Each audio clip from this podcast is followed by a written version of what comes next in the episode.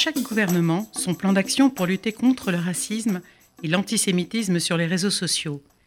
Et le gouvernement d'Édouard Philippe n'y déroge pas, avec son nouveau plan présenté hier qu'il promet large et ambitieux. Il sera piloté par le délégué interministériel Frédéric Potier. Conscient que ce fléau est en constante augmentation, le gouvernement prépare un nouveau cadre juridique spécial plateforme, hébergeant les réseaux sociaux, pour renforcer leurs obligations de détection, de signalement, de suppression de contenus illicites. Difficile d'ignorer qu'Internet est devenu le réceptacle d'une explosion de propos racistes et antisémites, en particulier sur les réseaux sociaux.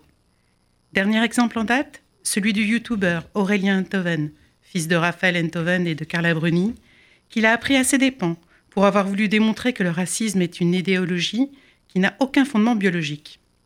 Nullement découragé par des attaques antisémites d'une violence inouïe sur les réseaux sociaux, il a décidé de porter plainte contre ses agresseurs, comptant les retrouver via leur adresse IP. Même si Internet ne peut être considéré comme une zone de non-droit, Internet n'a pas de frontières. Aussi, il sera difficile de coincer l'un des agresseurs localisés via son adresse IP au Japon tant qu'il ne met pas les pieds en France. En matière de haine et de discrimination raciale, c'est l'article 6 de la loi pour la confiance dans l'économie numérique qui confère à ce jour aux hébergeurs une responsabilité toujours allégée. De toute façon, ces plateformes hébergent les réseaux sociaux, essentiellement américaines, restent peu coopératives en matière de lutte contre les discours racistes et antisémites. Car elles considèrent que ce qui prime avant tout et s'applique relève des conditions générales d'utilisation, les fameuses CGU, et que de leur point de vue américain, la liberté d'expression au regard du racisme est une opinion et non un délit.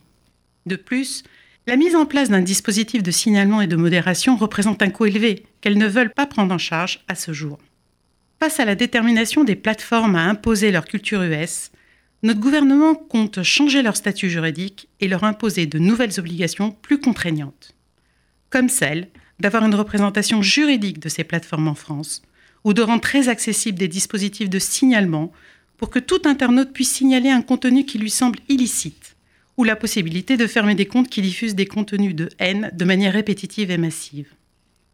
Dans ce combat sur Internet, l'Allemagne est plutôt à l'avant-garde.